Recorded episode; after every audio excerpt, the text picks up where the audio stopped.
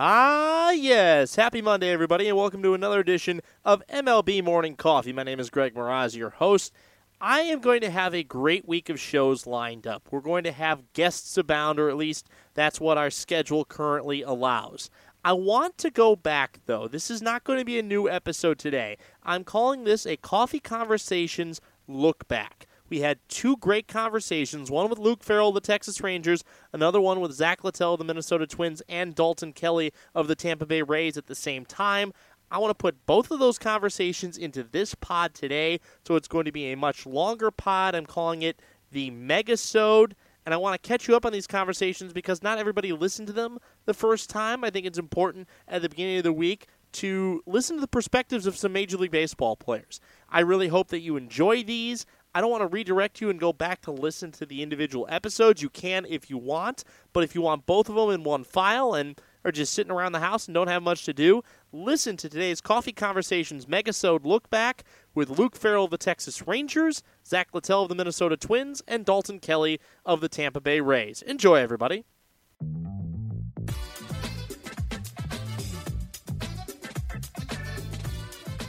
Oh, baby. We are back here on MLB Morning Coffee. It is a Tuesday morning here from the Ocean Avenue studios in San Francisco, California. So glad that you could be with us today. We are very thankful that you are able to gather up by the fire or by the coffee pot and, and listen to a little bit of our show. We promised you on our Top 10 Dodgers episode yesterday that we were going to have a big leaguer on. And I I told you I was going to deliver, and we delivered. Joining us from Arizona is Texas Rangers relief pitcher and my fellow Northwestern University alumnus, Luke Farrell. Luke, what is going on today, my man? Uh, not much. A lot of sitting around lately. How about you? Uh, you know, just trying to pump out audio content as much as possible and uh, you know get a little home workout in. I've come up with this like nine mile walking route from where I live to the ocean. How many miles? So Nine miles, yeah. So I live on Ocean Avenue, and it's about four and a half miles to the actual ocean. And I've done this walk like three days in a row, and it's just it's burning me up. But it's a good way to uh, false advertising over there. Yeah, Ocean Avenue is kind of a long street. I walk all of it, and it it truly does hit the ocean. So, Luke, you were off to a great start in spring training. Uh, and you had had a really good bounce back year with the Rangers after you had your jaw broken in spring training. So you're used to sitting around for a while because you didn't really have a whole lot to do after you got injured in spring training of 2019. So for you, this sort of period of nothingness, is it new to you, or were you able to be able to do some activities when you had that broken jaw last year that you could or could not do this year? Yeah, sadly, it's not too new for me. I seem like I, I can't get out of Arizona lately. So, um, last year after I got hit, I had to spend pretty much two months, um, kind of doing nothing. I mean, sitting on the couch mainly. I had a concussion that, um, I was advised really not to do anything. Um, which after about two months, you know, you're kind of pulling your hair out. So I got set up with a new doctor at that point that was having me do some different things. And then I started to, to get some activity going. Um, but yeah, I think it's almost like Groundhog Day right now. And back in Arizona, the weather's starting to get a little bit hotter. You should be playing, but you're not. Um, so it's kind of eerily familiar. You got off to a great start in spring training. You had not given up a run in any of your spring training games and all of a sudden, all the momentum you have just comes to a halt. What was the experience like for you knowing that you basically went from full speed ahead, all the work that you put in, in the offseason to get ready for this season, and then to know that you got to put it all on hold and you don't know when you're going to get to go back?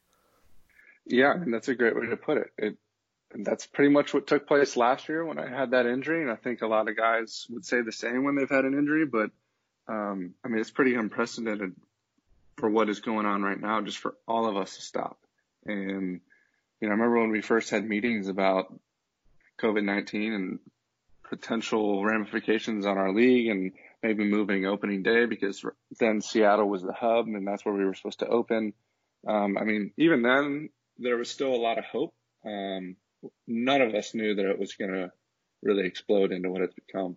So, what was the marching orders you got from the Rangers? Did they basically advise guys to stay in Arizona? Did they advise guys to go home? Did some guys go back to the greater Dallas Arlington area. I mean, what was what was the preferred method of splitting up that the organization gave you guys?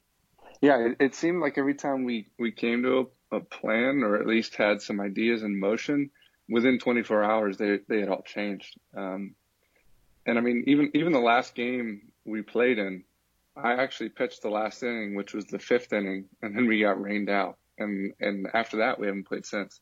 Um, so I think we had a team meeting maybe the next day, and it was, you know, games are going to be shut down. We're going to try and stay here, and then we had a players only meeting the next day after that, and it was they're going to shut the complex down. Why don't we all, as a team, get on the plane and then head over to Dallas, and we'll train out of the stadium. And then once this blows over, we'll we'll, we'll be there. We'll be ready, and if not, we'll come back to Arizona for a brief spring training and then get going again.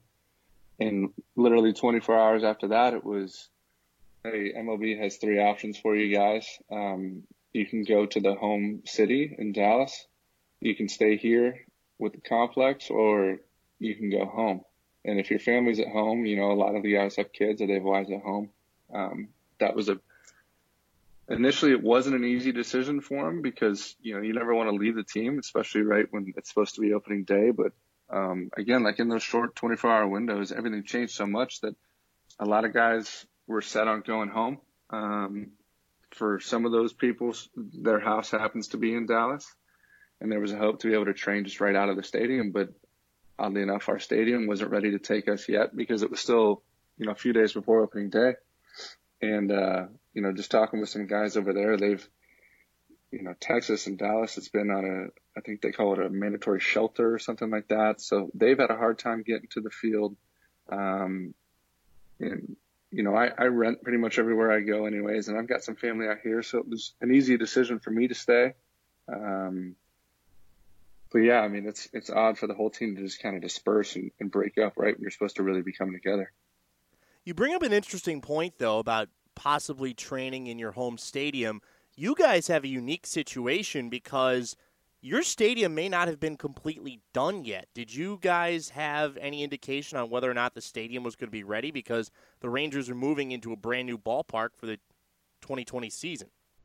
Yeah, no, they assured us that it was going to be ready. It was just um, I think like like most massive projects, I think it kind of came down to the wire. But they were supposed to have a big concert or something there a few days before as like a trial run, and um, you know they were just kind of putting those last finishing touches on. So there's a lot of hope and a lot of excitement, not only for the season but to get into that brand new stadium. And um, you know it's just curtailed for a little bit, I guess.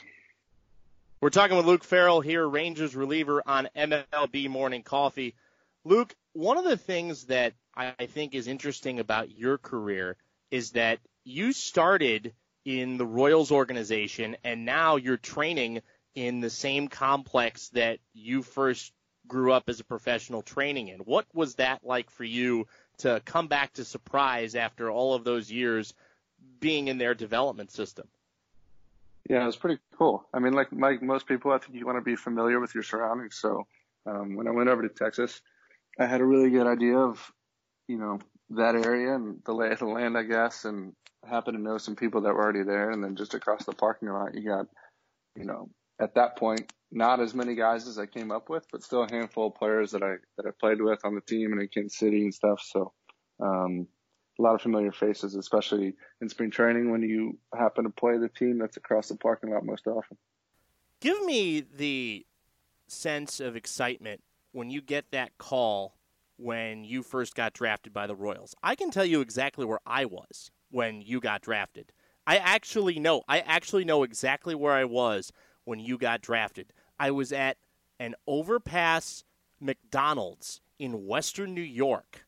I was driving along with two other Northwestern broadcast students out to Cape Cod for our first Cape League season. We were staying the night in Albany, New York, and our phones dinged and it just said Luke Farrell selected in sixth round by the Kansas City Royals. And I'm like, oh my gosh, a Northwestern Wildcat has been taken in the draft. So, what was that experience like for you? I'm sure a lot more exciting than ordering McDonald's west of Albany, New York. That's pretty cool. I'd never heard that story from you. And even better to be going out to Cape Cod for a summer. There's not many better places to spend it than there. No, sir. It was on my birthday. Um, got drafted on my birthday, so that was pretty cool. Um, but I was, we were in the middle of finals week, being Northwestern, so that trimester got me, and um, finals week was in that first part of June. So I think I was sitting around uh, our baseball house that I know you've been to a time or two, and um, had a group of friends around me, and um, had some phone calls in with my agent stuff, and then he sent me a text. He said, "Watch the ticker," and I saw my name go by, and my name get announced, and yeah, I mean, pretty cool. Tears, tears of joy for sure. You want to know something else? Maybe you did or did not know this. You said the baseball house where I had visited a time or two. Well, maybe you don't know this, but guess who moved in there after you moved out? No way. Did you spend a summer there? I spent two years there. we lived in that house. My fraternity and I lived in that house for two years. I lived in Lenny's old room, and my buddy, my buddy Carl, lived in your room. Oh my gosh! I always wondered who had taken it over. Well, you know what's funny actually, and this doesn't really mean a whole lot to anybody that didn't go to Northwestern or didn't associate with uh, with either of our two groups, but I actually bought Colby's mattress and his printer and hauled them from the second floor all the way down to the basement. Sounds like a raw deal. No, he gave me a pretty good deal on the stuff. I still am actually using that printer today. uh. But in any event, Luke, as I'm sure that I can speak to, your first summer of pro ball was in Idaho Falls, Idaho. Really fun town, but very Mormon community. And I'm sure as somebody that grew up most of their life in Ohio and on the East Coast, that it was a different experience for you. What was that first year in pro ball like for you? Yeah, man, it really was. We had a collection of guys from all over. I mean, we had college, high school, JUCO, um, Venezuelans, Dominicans, Puerto Ricans. Um, so that's one of the biggest adjustments when you first get into pro ball is okay, now you're playing with all different age groups, all different countries, background, languages.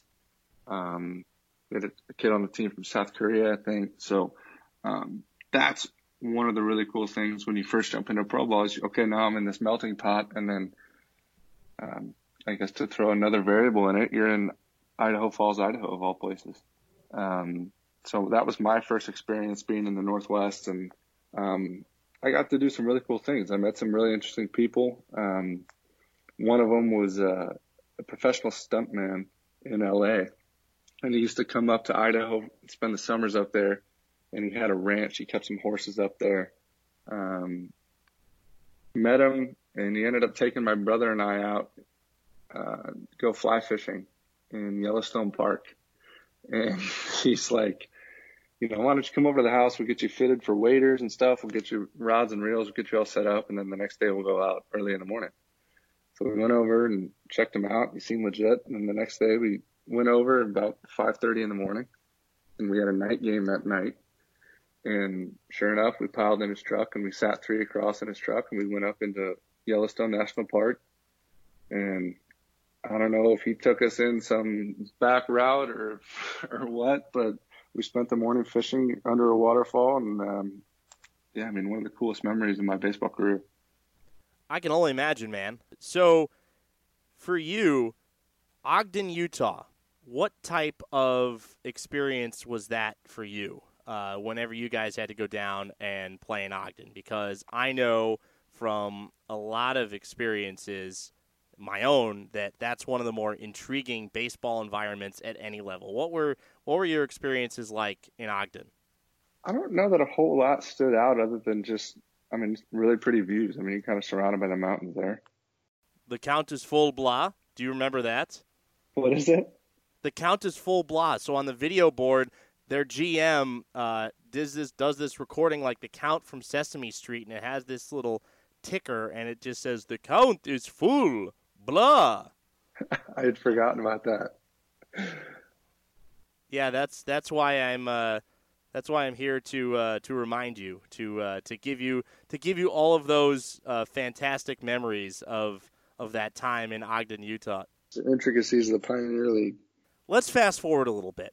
You're going to get called up to make your major league debut. You're in Omaha at the time.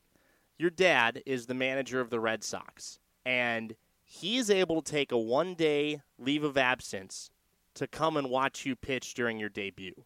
Number one, how cool was it to know that he was going to make that effort to come and watch you pitch when he's got a whole nother team that he's got to worry about? And number two, what was that moment of joy like when you got that call to the big leagues? A lot to unpack there. The call was special. Uh, we were in Colorado Springs. Oddly enough, had gone fly fishing that morning too. That's I just realized that. So, so I guess fly fishing is definitely what uh, what stands out about all of this. Yeah, maybe I need to go do that more often. Um, no, but we had we had played a game in Colorado Springs, and the Royals had a doubleheader coming up, so there was talk that they were going to need another starter, and I had been going really well, and got pulled into the into the office, and I think as soon as I was going in there, I knew I knew it was up, so my heart started racing a little bit, and I mean I'll never forget it. The office in Colorado Springs, which is no longer a AAA team, I think. They're a Pioneer League team now. Yeah, so pretty dated place. I mean, tough clubhouse, pretty small, full of guys, and then the coach's room is, I mean, it's five feet by five feet. It must have been. So I'm standing in there pretty much shoulder to shoulder with these four coaches, and um, they told me I was going to go up and make a start, pack my bags. Um, came out, was claps and cheers and hugs from all my teammates, and um, a lot of phone calls after that. So yeah, one of the best days of my life right there. And then, um, as far as my dad being able to come to the game, he didn't, uh, he actually didn't really tell me that he was going to come. I think he tried to surprise me and he tried to not add a lot more pressure to it. And then the night before that game, it was a, a day night doubleheader. I think I saw on Twitter at like midnight or something because, you know, I'm not sleeping. So midnight or 1 a.m. or something, I saw on Twitter that he had left the team and he was going to come out. So I texted him. I was like, "Is this for real?" Said, yeah, I'm on my way. So that was pretty cool. I mean, that had to be the biggest thrill in the world because you probably wouldn't have expected that, right? Like, there's you're probably thinking to yourself, you know, my dad's managing another big league team. There's no way that he's coming out to watch me pitch when he's got his team. I know, I know. Um, you know, it's kind of weird. You always growing up around the game, you're around players all the time, and you look up to these guys, and then you get that phone call, and all of a sudden you're one of them.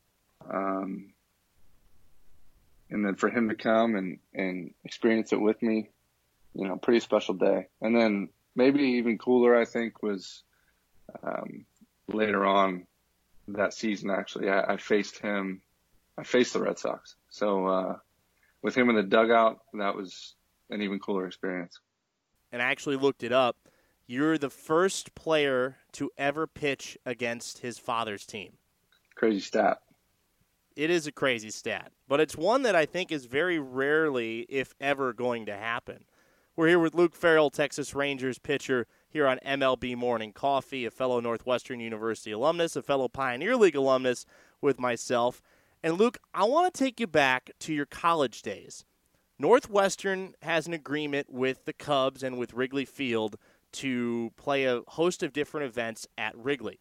You get the opportunity to start Northwestern's game against Michigan at Wrigley and you throw a complete game. You get picked up by the Cubs and walk me through what it was like the first time you got to step onto Wrigley Field again after you had thrown that complete game in college. Oh, I, I remember that too. Yeah, I was. Uh, we had just gone back from Colorado. I had been called up like, I think, Cubs opened up in Miami, and then a couple days later they were in Colorado. So it was like first week of the season or something. Second week, um, got on the plane, went to Cleveland, and then went back home to to Chicago. And I think we landed pretty late, 1 a.m. or something after a night game and um, David Bote and I had just joined the team, and so we, you know, like anybody, you want to explore your new stadium, right? Your new dig. So we walked around the clubhouse and um, kind of took it all in, and then we went out on the field at about 1 a.m. And uh, I went out and just kind of walked around, walked around the outfield a little bit, just kind of took it in, and um, yeah, I, th- I think I thought back on that game and um, you know touching that field in college, and it seems so far away. And then a couple years later, you're there and you're and you're on that club.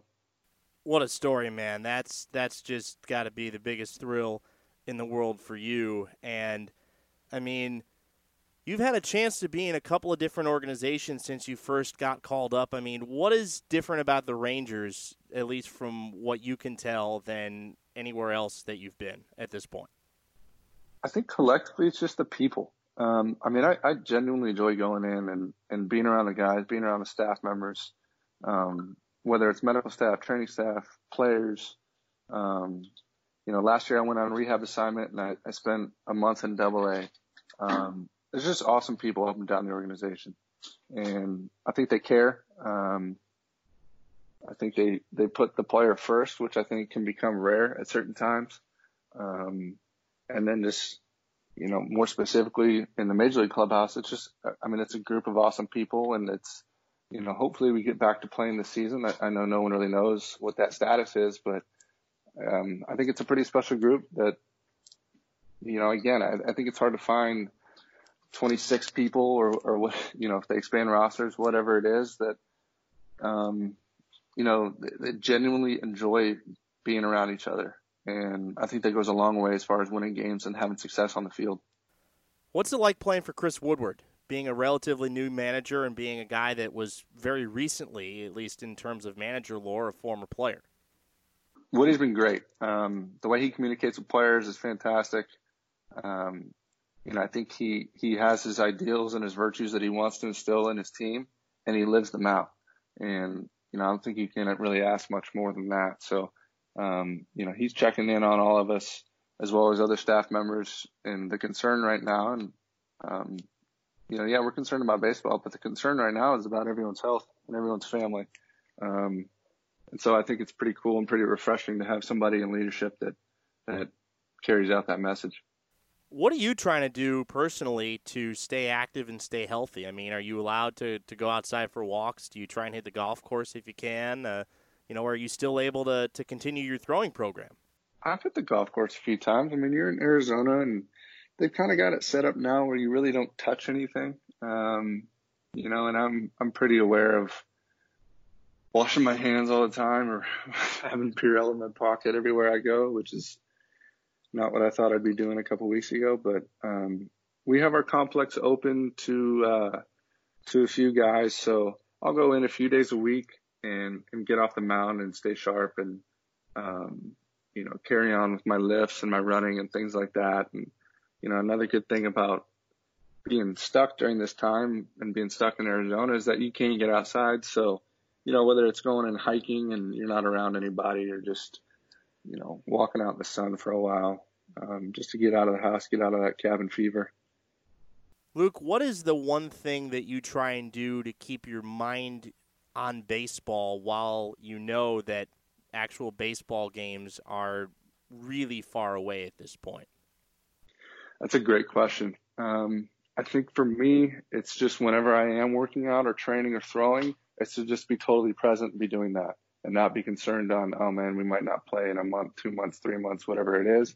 Just, okay, this is my job. This is what I have to do right now. And if, you know, if you want to dwell on it after and be doomsday and, and have all these thoughts creep in, okay, but not while you're doing your work. Um, and I think away from the field, I do a pretty good job of not getting to that point. I mean, there's, there's a lot bigger things going on right now than baseball. There's a lot of people being affected by this much more than I am or my teammates are. Um, and so I, I certainly haven't lost sight of that. I mean, what the country is facing, what the world is facing as a whole is pretty unprecedented and something that, you know, at times I just can't wrap my head around the fact that it's actually happening. Um, so you just hope that, you know, we can figure out a way out of this sooner than later and, um, you know, get people healthy and, and back to their normal lives one of the most unique guys in baseball in terms of how he approaches every start, in terms of how he carries himself on the mound, is Corey Kluber. And now he's a teammate of yours. Granted, you didn't get to spend a whole lot of time with him compared to a lot of your other teammates because of the shortened spring training. But what have your experiences been like around Corey Kluber and, and watching how he gets prepared every time he takes the hill? I think that I think you kind of nailed it right there. You just kind of watch him. I mean, he's not a very verbal guy, but you watch the way he works. He's so consistent. Um, I mean, he, the way he plays catch, every throw has intent behind it. Um, you know, some people call him robotic, but when you think about what we're trying to do as pitcher, pitchers, it's repeated delivery over and over and over again and execute pitches. And that's the way he trains. And it's pretty unbelievable. I mean, what, two Cy Youngs? Um, I mean, incredible pitcher, obviously. And then you just watch the way he does the small, minute details, which I know sound boring, but you understand, like, man, this guy just does everything with an intent and an intensity. And you can imagine why it builds up into, into the greatness that he has. And I mean, funny enough, I was at the field this morning throwing with our bullpen coach and he goes, Hey man, you got to check this out. And he shows me his phone and he's got like an eight second clip of Klub in his backyard, um, back in Massachusetts. And he's on a turf mound in his backyard throwing to a net. And I'm like, you know, it's, it's the same thought, you know, man, a couple weeks ago, we're getting ready to break for the season. And now you got a Cy Young Award winner throwing bullpens into a net in his backyard. Yeah, from 2014 to 2018, with the exception of 2015, Kluber won at least 18 games in all of those years, winning the Cy Young in 2014 and in 2017. So, like, the guy knows how to prepare, and he's Incredible. so stoic in terms of, of how he takes the mound. I'm sure that you and, and others like you learn a lot from him when the season does get underway, Luke, what's the best part about being a major leaguer? Like the off the field stuff? Is it the travel? Is it the accommodations? Because I know that you certainly don't miss the uh, the long bus rides from Idaho Falls to Grand Junction. Oh man, my back feels a lot better now than it, than it did back then. That's for sure. Um, being six six and sitting doubled up on a bus for 12 hours is nothing I miss. But the best thing off the field, about the big leagues.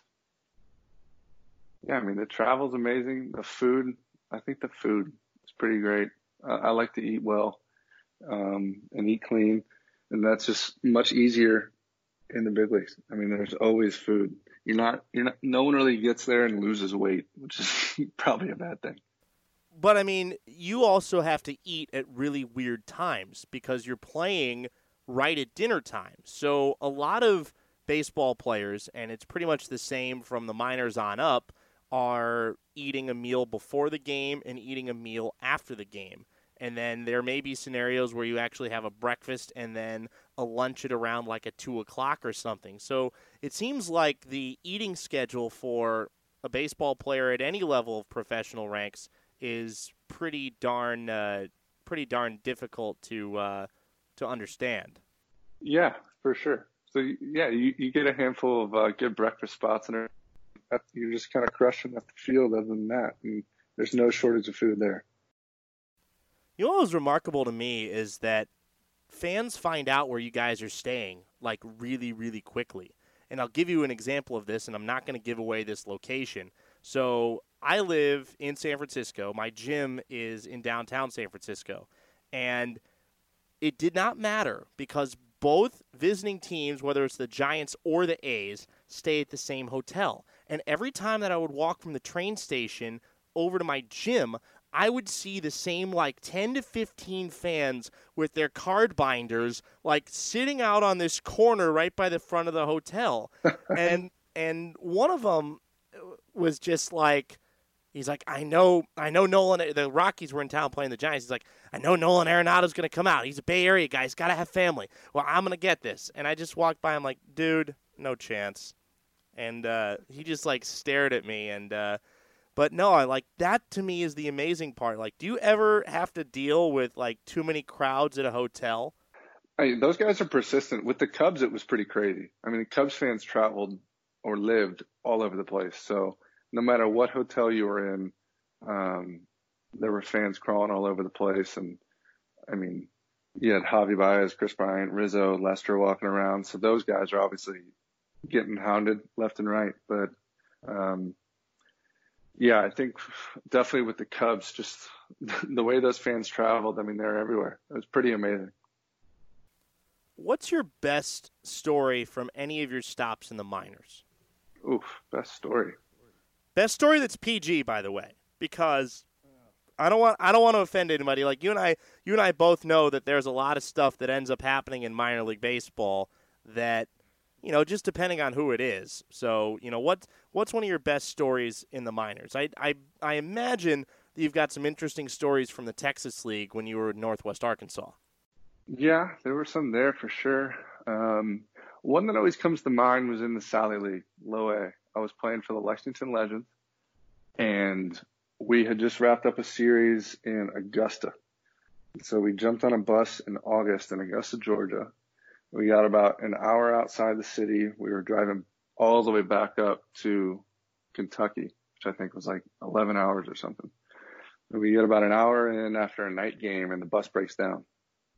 And we're parked on the side of the road and the air conditioning at least was still going while while we had parked. And I turned to somebody, I was like, man, at least we have AC. And as soon as I said it, the AC killed. And I had probably four guys standing up beating on me because of course I was the, the hex that turned off the AC. So we're sitting in there and no mechanic can come because it's about midnight um, and they can't get anybody, anybody out to the bus. So uh, August in Georgia is pretty hot. So we're sitting on the bus, sitting on the bus, probably an hour, hour and a half goes by and somebody's like, man, we gotta, we gotta open up the door. Like at least get some air or something. So they open up the door and we start feeling these bites and somebody turns on their phone flashlight and I'm not kidding. There's probably a couple hundred mosquitoes sitting in the top of the bus, just flying around. Oh, geez. Oh my God. That that's like a that's like something out of a horror movie. Oh, it was awful. So guys had their shirts off. They're swatting at these mosquitoes. Sweat is just pouring down people. We probably were, you know, you wanted to go outside, but the mosquitoes were all outside too. So it's just kind of like pick your poison. So after about another hour, I think, um, we get another bus. So they bring us another bus. So everybody jumps off, grabs their stuff, and then loads it back onto the other bus. Well, in the process of unloading all the bags and the equipment, they had been put on the side of the road. And on the side of the road, there was an ant hill. So we put our stuff back into this bus and the, the, I guess, under part, you know, where you store all these bags couldn't hold everything on this new bus. So some of it made it up into the seats. Oh, I can see where this is going. About 20 minutes into the ride back in this new bus, guys are screaming because they got these fire ants crawling up their legs, biting them. and this was just the beginning. We had nine hours more to go. So anytime I hear about minor league travel stories, that's the first one that comes to mind. Luke Farrell, it has been an absolute pleasure to have you on here today. I do not want to take up too much more of your time. So uh, thanks for doing this, man, and uh, hopefully you'll have something positive on a baseball field to contribute to soon. I know that, like you said, you know baseball is somewhat secondary at this time, but uh, I certainly hope that we get to see you on a big league mound again real soon. All right, thanks, guy. Good talking to you, man. Stay safe. Absolutely. That was Luke Farrell here on MLB Morning Coffee. Thanks for listening, everybody. We'll be back tomorrow. We'll catch you in the AM.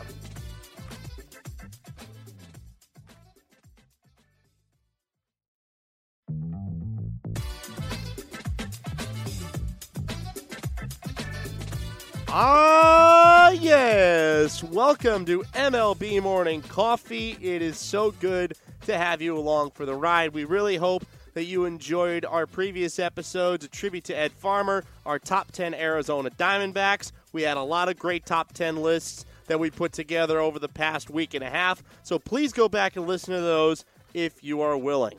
It is now time for the second of our coffee conversations. Our first was with Texas Rangers reliever Luke Farrell last week, and we have a dual conversation this week. These are two guys that I know very well. They have, I would say, climbed the ranks extremely well from their time with me in Clinton, Iowa in 2016. It is Minnesota Twins relief pitcher Zack Littell and Tampa Bay Rays AAA first baseman Dalton Kelly both joining me from Zack's home in Mebane, North Carolina. Gents, what's going on? How you doing? Not much. How are y'all? You know, it's uh it's pretty much the same old, same old nowadays. Missing baseball, as as I'm sure you guys are, and and I'll let you both kind of tell this story at the same time. What was it like for each of you guys? You both train in Florida. What was it like for you when spring training got shut down? What was the the sort of day or or the the last like 12 hours before you were told that you had to get out of there?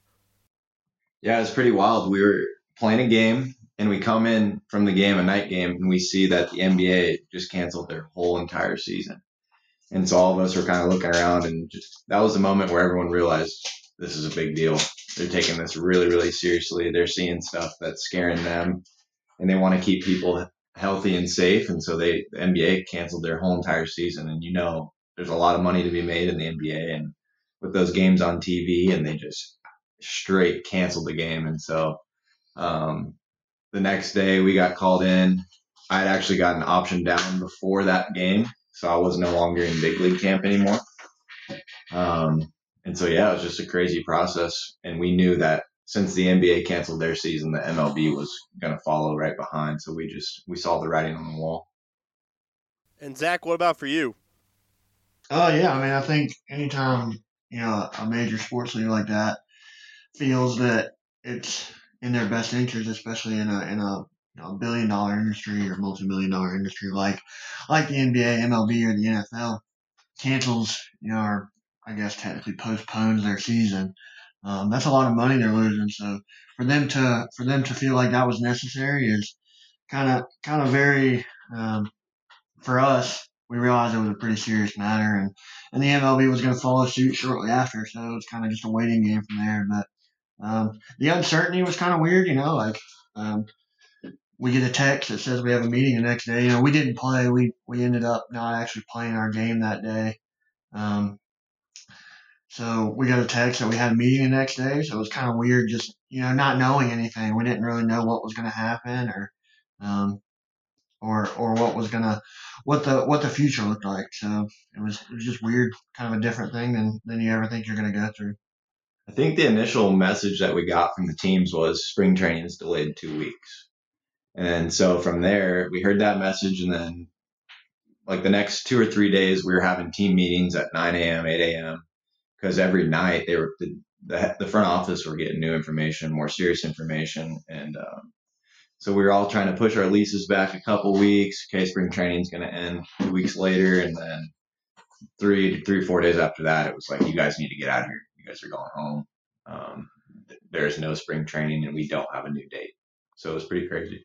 You actually talk about that with living situations. Zack, you were pretty much assured of starting on the big league roster in Minnesota. You pitched in the playoffs last season, for goodness sake. And Dalton, you had a great year finishing up at AAA Durham. So I think it was pretty much assured that you were going to start in AAA Durham. So, did you guys have plans to already be going there, and and how did you have to adjust? Because I know, at least for you, Dalton, you're in North Carolina, somewhat with the assumption that once everything gets started again, you're just gonna hop on over to Durham to get your season started. Yeah, it was kind of a an interesting decision that me and my family had to make. We the drive to California is uh, 44 hour long drive, and I got a one year old baby, and so that's going to be probably a two week long trip going three hours a day. Or we head up to Durham and potentially we're hearing rumors that they might not have a spring training and they might just send minor leaguers right to the affiliates, maybe do like a week of live BPs, some practice, um, maybe scrimmage uh, a team that's close to you for a few games before the season officially started.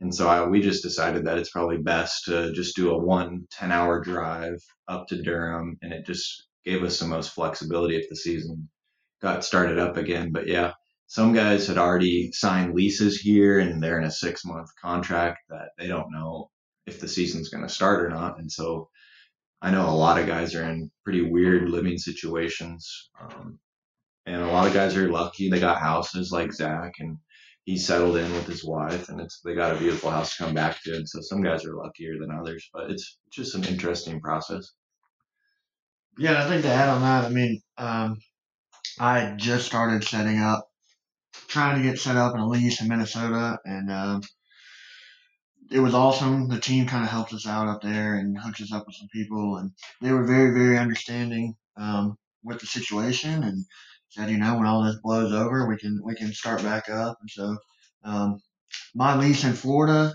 actually ended in the end of March anyway, so I left two weeks before that, but it wasn't the end of the world. Um, it was worth being here, being that you know when we that meeting we had when they said, hey, you're you can't stay here. Um, even and even if you do stay here, you can't come in and work out here. You can't come through. We got we got to limit the number of people that are that are coming through here. It was it just made the most sense to go ahead and head home. And um, you know, I got got the chance to ask Dalton if he uh, might want to come stay up here, being that he might be in Durham. And um, it's it's nice to have a catch partner every day and, and somebody to kind of work out with and, and go through the everyday uh, the everyday routine with. So it's been good. So the reason why we have both of you guys on together, and people that are listening are probably wondering, well, why do you guys have uh, two guys from different organizations on? How do these guys know each other? Well, as it turns out, you started in the same organization, which is neither of the two organizations that you play for now, the Seattle Mariners, and I first got to meet both of you when you were in Clinton, Iowa. And that 2016 season, Dalton, you were there the whole year. Zack, you had been with us in 2015 and got promoted on July 4th to Bakersfield in 2016. What about that 2016 team made all of you guys so close? Because, at least from my view, everybody loved everybody in that clubhouse. And I think that when you look back at the impact on what the 2016 Clinton Lumber Kings at full A had on people's careers, I would venture to say you guys and a lot of your teammates would say that it made a bigger impact than you probably ever could have would imagined because look at how many guys have made the big leagues or have gotten just a step away from the big leagues at this point. Like it's remarkable to me. Yeah, it's incredible. I mean, if you look at that roster, you got you got Pablo Lopez with the Marlins, um, Nate Neidert who's knocking on the door with the Marlins. You've got um, Art Warren who's up and down with Seattle. Um, there's a bunch of talented guys on that team, and all fairly easygoing guys. But I think uh, what kind of kind of made that team special was the the culture and the environment that Mitch Canham, our manager, and and Rich Dorman and Cesar uh, Nicolas kind of created. And um, you know, they made it fun to come to the field every day. They made it. Uh, they were guys that you wanted to go out there and compete for, and um, you know, easy guys to get behind. And so anytime you have a staff like that, along with you know paired with a good group of players and guys who who are there, um, you know, to accomplish the same goal, it, usually makes for a pretty fun year, and uh, usually pretty successful teams are are kind of have those traits as well. So it was good. I enjoyed that year. It was it was a lot of fun. I uh, still keep in touch with a lot of guys that were on that team, and and uh, you know, hopefully get to play against them for a long time. Yeah, I think um, echoing Zack's point, I think the team had a lot of talent, but also from a leadership perspective and just and guys like including you, you got you brought the energy every day, and you you love baseball probably more than anyone in the clubhouse, and you brought that down into the clubhouse, and um, and guys like Mitch Canham, you look at at our staff, our coaching staff, and they've all promoted like night and day. So Mitch is the head coach at Oregon State um, Pete Woodworth, who came in for Rich Dorman, who's the pitching coach at Oregon State. Pete Woodworth's up with the Seattle Mariners. Um, yeah, and so the coaching staff was a great staff. Players were great.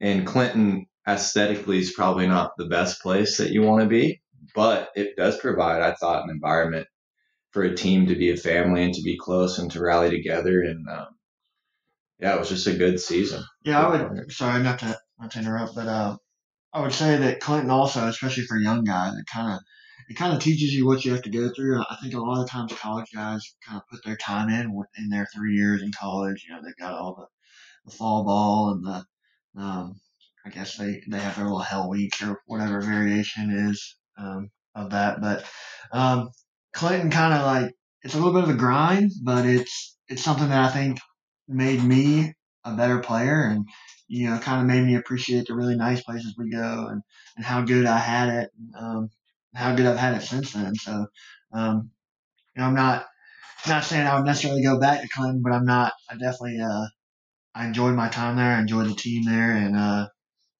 I think it's made me a better person and player. I will say this for you, Zack, that you had a good season when you first came up in 2015. I think you were just 19 years old when you made your A ball debut. But then in 2016, a light clicks on. You have an ERA below 2.8. You get promoted to high A in the most hitter friendly league in all of minor league baseball. And with Bakersfield, you go 8 and 1 with a 2.51. And then the next year, across two levels, you go 19 and 1 with a 210 ERA. What about that jump from 15 to 16 do you feel like really accelerated your career? The opportunity to work with Rich Dorman, Door, um, he, the mentality that Door kind of instills in his pitchers, and um, it's something that I didn't have. You know, I, I had decent stuff, and I, you know, I could locate a fastball here and there, but uh, the mentality going on the mound, knowing that your stuff was going to get any hitter in the world out every single day, is something that something that Door really helped me develop and and understand, and uh, you know, kind of realize that I had that had that in there, and so um, it was a, it wasn't like one day. It just kind of was like, oh, I'm a I'm a bulldog on the mound. It was kind of a you know a gradual progression where Door every every single outing was like, hey, you're better than them. Like go get them, throw it over, make them beat you. So um, that mentality of going out there and attacking guys and, and just saying I'm the I'm the best guy, I'm the best player on the field right now is is something that was huge for me from a confidence standpoint. And then um, I think you look at any pitcher, every pitcher in, in professional baseball's got got good stuff. You know, they didn't get there because they because they were bad. So I think everybody can compete. It was for me, it was just a mindset thing of of you know, here's my stuff, beat me, and if you're not going to beat me, get out of the box. So, um, I think that would be the biggest the biggest difference between you know 2013 14 between and then 16 17 obviously had the crazy year in 17 and um, I can't really take credit for that. I played on three teams and ended up playing in their league championships. You know, we every team I played on we put up seven eight runs a game makes it pretty easy to pick. So um, yeah, I think it's a mindset thing. It's an intensity thing. It's it's uh, going out there and knowing that any given day, even when you have nothing, you're you can compete with anybody on the planet. I can ask both of you guys this question, and for Zack, you can have it go double for you. What's it like to get traded? Well, the first time you get traded, I would say it's a little disheartening because you you buy into this vision of maybe potentially playing at Safeco Field with the Seattle Mariners, and that's that's where you're going to make your debut. You it, you play your first full season with the, with a squad of guys and a staff, and you get really close to the staff, you get really close to your teammates. And when you get called and they tell you they got traded to another team, it's just kind of a bummer because you got to go through that whole process again. You got to make new friends and you got to meet new staff, and maybe they're not as good as the friends that you had made before, or you just don't know. There's a lot of unknowns, and so um, it's just I don't know. I was kind of bummed. I was kind of bummed out, and um, but as you go on and as you move teams, you realize that the whole baseball world, the guys who are hanging around in baseball are a lot alike. Um, a lot of the radio guys that I've had are just like you. They just love the game. They they love the history of the game. They love watching players do well. Um, all my teammates, they're they're just grinders. They know how to how to be successful and they know how to fail and they keep their head up and um, the staff members that hang around baseball love the game. They just love teaching players and they want to make big leaguers and so the more you're around different organizations the more you realize that the people who are around baseball are, are a lot alike and so it makes that transition easier. Yeah that on that i think um, you know you're drafted and you you have like dalton said you have this idea of of working your way up through the minor league system and playing at your major league city's um, you know stadium and living in that city and you kind of you kind of like get this little plan of what your future is going to look like and you're you're you know kind of oblivious to how much of an industry major league baseball truly is and so you know when you get that call which funny story actually me and dalton were traded the same day um, within about 30 minutes of each other so kind of weird but um, you get this this idea of what your future is going to look like, and then in a five minute phone call, it's completely different, you know. And so that absolutely can be disheartening, and um, you can kind of be sad because you you build these relationships, especially in this in this real development period of 17, 18, 19, 20 year old kids. And um, you build relationships and you go through the same stuff and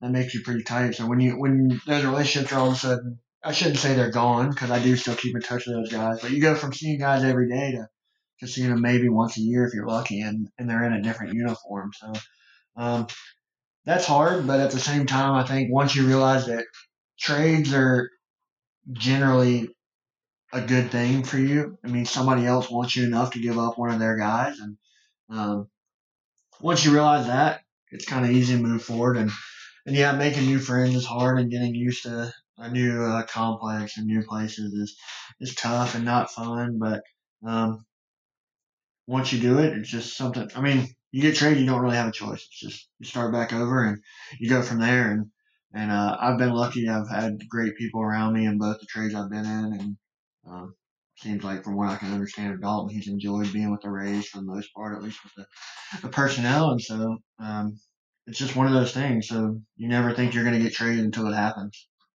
Yeah, Dalton, this next question is for you in particular. I hear from a lot of people that the Rays do things so much different than everybody else because they put such an emphasis on creating the complete player. What in your three plus years in the organization have you noticed about what the Rays do to get their guys ready to be big league ball players? Well, I think it starts with their ability to draft good baseball players. When you play against other organizations, um, you realize that we just always have good baseball players. Uh, your best player might get moved up, and obviously that spot's got to be filled by a younger guy, and he comes up, and sometimes he's better or just as good. And you just um, got to give credit to the people who are scouting young players and, and getting that draft executed really well. And then from there, once you have the good players, you got to have good coaches. And the Rays do a really, really good job of finding good teachers that teach the game. And they're not cookie cutter in a way where they have this vision of a big leaguer and they try to make all their left handed hitters look like this person or all their pitchers look like this pitcher. They learn how to take your skill set maybe find them through analytics or just from watching them watching players with their eyes. And they coach them to their to their strengths and they try to highlight their skills. And so um, yeah i mean they just do a really good job of bringing out the best baseball player in you. They use analytics and they use good teaching and um, and yeah they just let you play. We are here with Big League Twins reliever Zack Littell and AAA Rays first baseman Dalton Kelly here on MLB Morning Coffee. They are currently living together in North Carolina as they wait out the coronavirus. And Zack, I got to ask you about June 5th, 2018. You're pitching in AAA Rochester before then, and you get the call to the big leagues. Two part question. Number one, what was it like getting that call? And number two, what was it like stepping on a big league mound in Minnesota with your whole family in attendance? You know, so getting the call, I guess. Um, you know, we're in Norfolk, Virginia. It's like a Friday night. Um, I charted that night, so I come in, I get called in the office, and I knew we had a doubleheader coming up, but at the time I wasn't um, I I was throwing the ball well, but it wasn't like, you know, I wasn't the clear favorite to go. But get called in, and a manager asked me, like, you ever pitch in the big leagues? I said, no. And he said, well, you are on Tuesday. And I said, I don't even remember what I said, but I would imagine I, I kind of was just stunned and walked out there, and they did a little thing in the locker room and all that. So what was unique, though, is, um, you know, generally you get called up and you, it's, it's, uh, you find out your flight's the next day and you're pitching the next day. And I was lucky enough to find out on a Friday. Um, that I was pitching on a Tuesday. So, um, you know, I had a few days in between. I actually stayed in Norfolk until Sunday and then flew from Norfolk to Minnesota. Um, and it was it was kind of a blur, you know. You the whole time I don't think I slept between Friday and Tuesday, um, and if I did, it wasn't very well. So it was just one of those things where it's not so much a fear or an anxiety; it's a it's a nervous excitement, and um, you know, going, getting on the flight and getting to fly first class, all that up there, and then, um, you know, showing up to the field and, and having your locker something that something that you dream of since you're a kid, you know, and you walk out on the field for the first time, and it just feels like a different universe. You know, the stadiums go from being you know, single deck holding 10, 12,000 people to instantly holding 30, 40,000 people, and and um, that's that's different and something that I know you think about, but you don't truly think about how it's going to feel to be on the mound. You think about playing on the field in front of those fans, and um, think about going out there and dominating your first time um, on a major league mound. And and uh, obviously, if you go back and watch, look at the box score, that that wasn't it. That wasn't the case for me. Um, but at the same time, I tell people this all the time. You know, I think I gave up six runs over four innings or whatever it was, and it was the most fun I've ever had on a baseball field.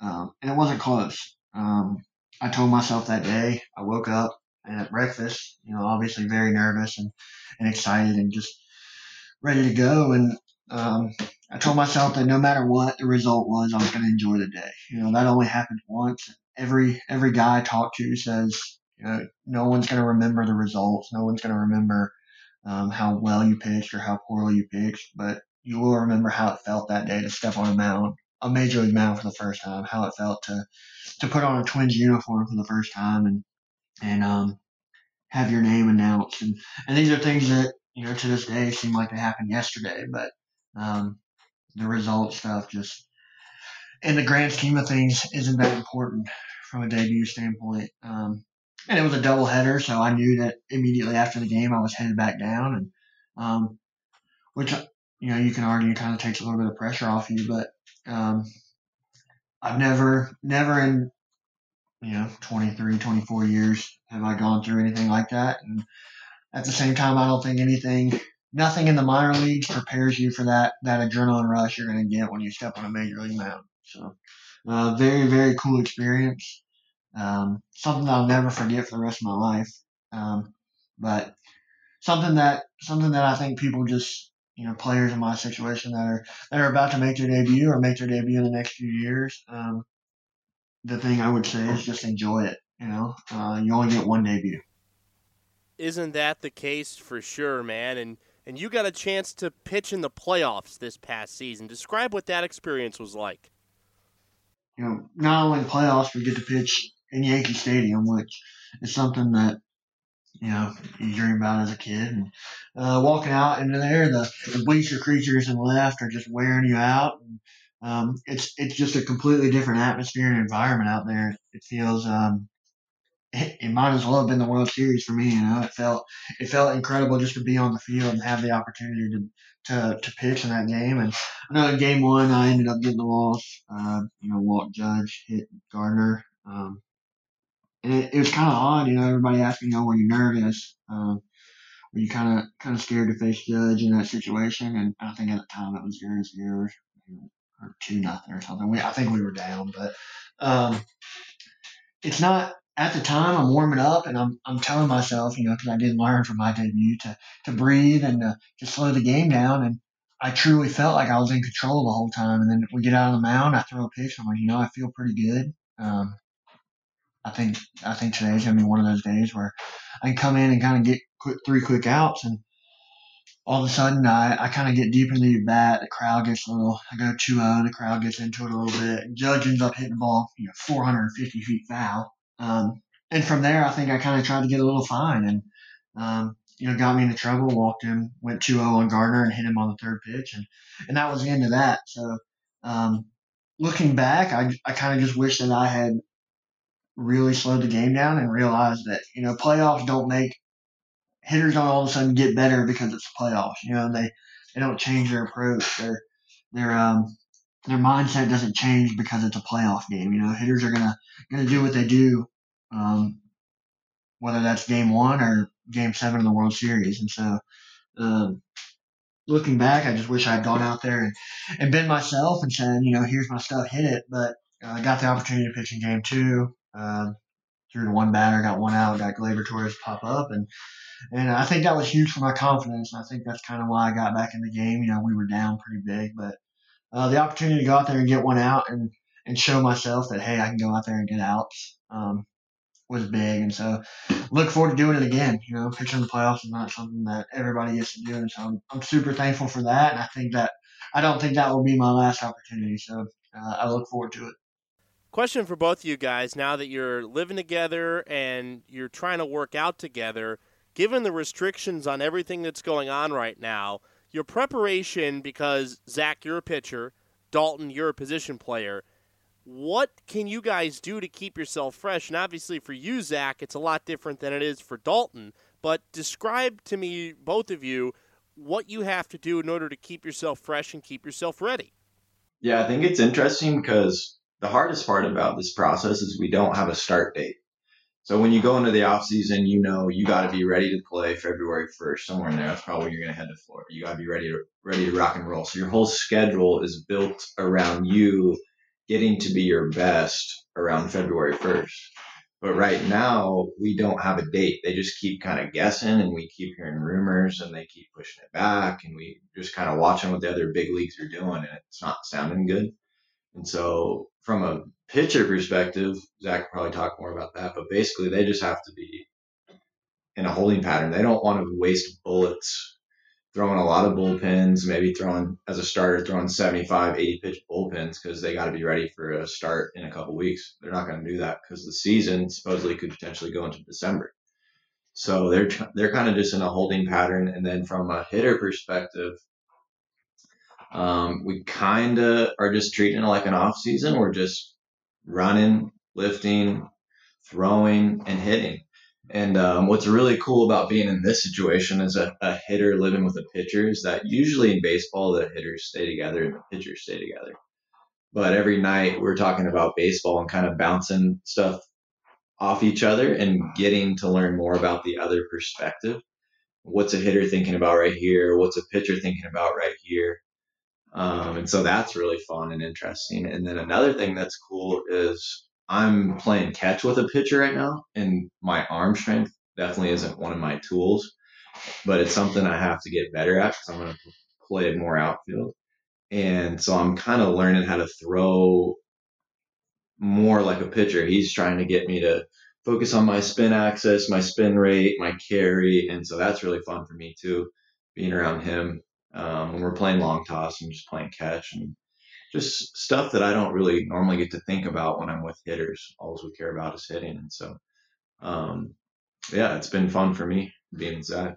Yeah, I mean, it's definitely been a good time. Um, getting to kind of talk to Dalton about about hitters' approaches and um, you know what he looks for throughout the bat and how his approach changes even you know throughout the game.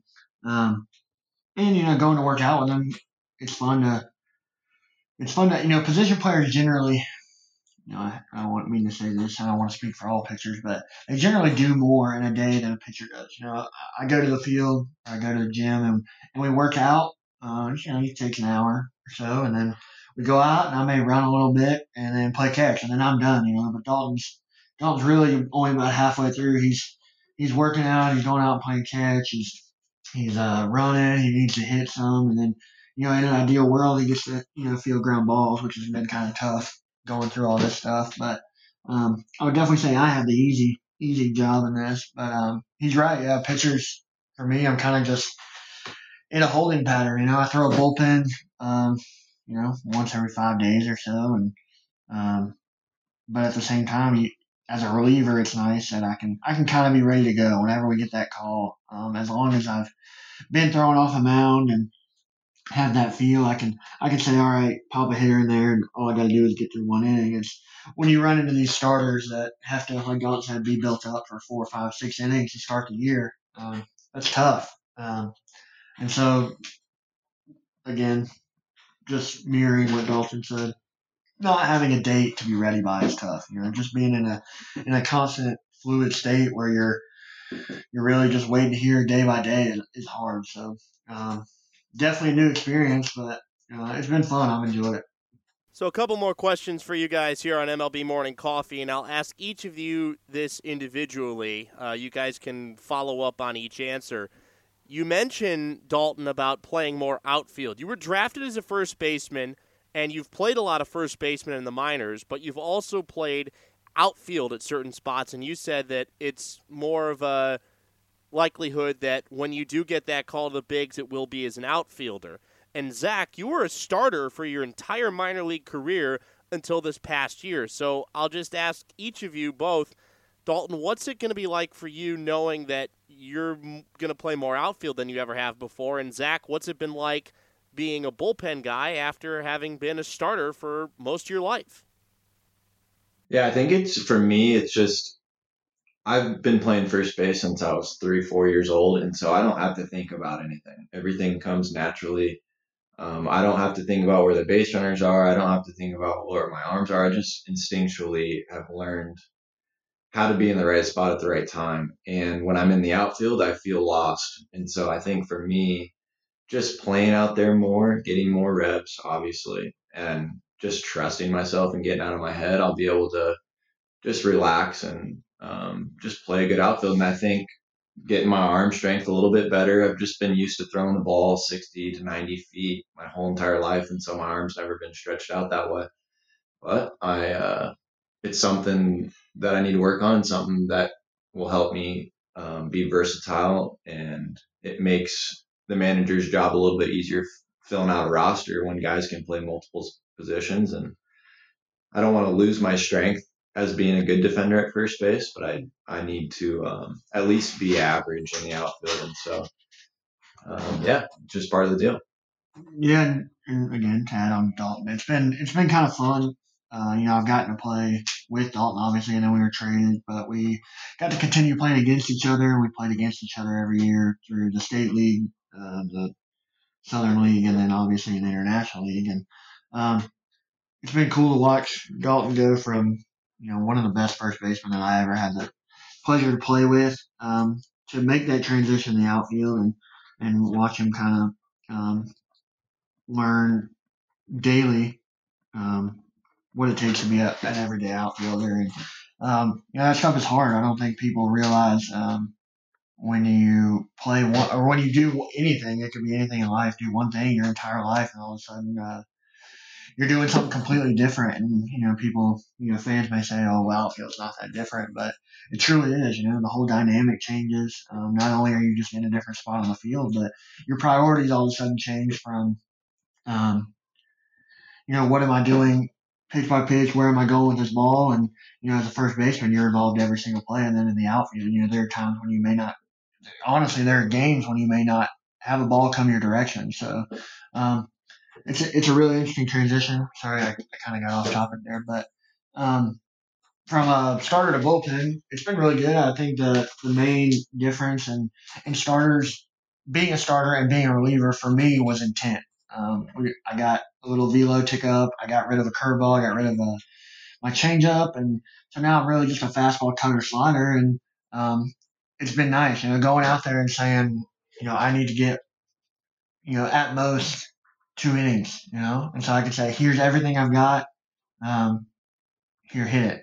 And as a starter, you kind of have to you have to go out there and establish, and feel the hitter out, feel the umpires out, and get through that first time in the lineup, and use that first time as kind of a setup, and then and kind of go from there. But as a reliever, it's here's everything I got, here's my best stuff, uh, try and beat me. And so um, I would say the intent from a mental standpoint is, is completely different, and uh, the preparation. Uh, my routine has changed now as a starter. You get four days off, and now as a reliever, you have the potential to pitch. You know, basically every day, which which I thoroughly enjoy. Um, showing up to the ballpark, knowing that hey, I could pitch tonight, um, as opposed to showing up at the ballpark and knowing that for three more days I'm I'm not not hopping on that mound. So uh, it's been really good. I've enjoyed it. It was definitely an adjustment, but um, I look forward to just continuing to develop that uh, mindset, mentality stuff, all of it. Um, it's been really fun. Final question for you guys, and I'm doing this for my own self interest, but from both of your time together, so it can't be a time when after Zack got promoted, Dalton. What's your fondest memory of that 2016 Clinton Lumber Kings season? If I'm thinking about Clinton specifically, I'm really thankful for the Candlelight Inn. It was a restaurant right across the street, um, a steakhouse, and it was just a place you could go outside of baseball, and it just felt different. Uh, yeah. you could on the river. Could, it was nice. Yeah, it was on the river. You could relax, get get some good food, um, get away from the minor league food, and um, just spend some time outside of baseball with your teammates and or with your girlfriend or wife or whoever was in town. Baseball wise, we I remember um, I got two memories I know now. Um, we were going through a losing streak, and I don't want to share too much of Mitch Canham's managerial secrets, but we were going through a losing streak, and we come into the clubhouse and all the lights are off, and we hear like a little banging in the locker room. And we we all walk around the corner and we see our manager standing there in full costume, full Rambo costume, just absolutely hyping the team up. And I think we go on to win 10 game 10 15 games in a row or something like that. And that was just it was just really cool.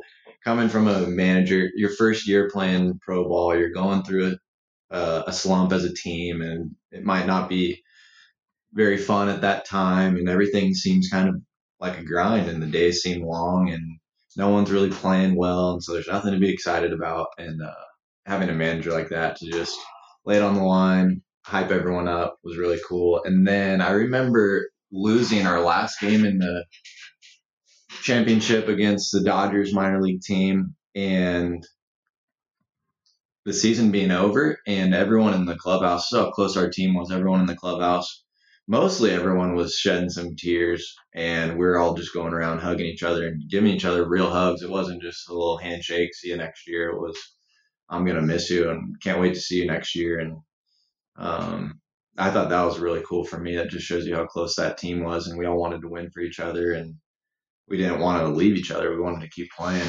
So I'll always remember that. Yeah, and Dalton kind of stole my story about Mitch uh, dressing up, but um, I guess another one that I really thoroughly enjoyed about Clinton was um, Mitch and Dora would put on these uh, ping pong tournaments where we would, you know, anybody who wanted in would would play ping pong. And that includes Mitch. Um, Mitch was pretty good, and it was just fun. We had this conference table that was actually longer than a than a ping pong table, but we put one of those little clip-on nets across it and, and kind of go at it. And these would last, you know, a week or so. Play a couple games every single day before you go out. Um, you know, that was fun. Mitch did a really good job of, of kind of keeping the clubhouse loose, but also uh, building that, you know, that competitiveness um, and and the will to compete every single day. So um, something you kind of take for granted um, that I haven't you know, since you just asked, I haven't thought about since then. But um, that's kind of what made that team so much fun, and that environment um, was one of the best clubhouse environments I've ever been in. So, um, and then we got we had a pretty cool radio guy who hung around. Um, he was he was all right, but it was a it was a fun year. It was a lot of fun. I appreciate that last compliment, Zack. You uh, you, you, made me smile here, man. I uh, I sincerely appreciate that. Zack Littell, Dalton Kelly, re- really appreciate your time this morning, guys. Yeah, glad that, glad you had us on. Zack Littell and Dalton Kelly here on MLB Morning Coffee. Thanks for tuning in to Coffee Conversations, and we'll catch you in the AM.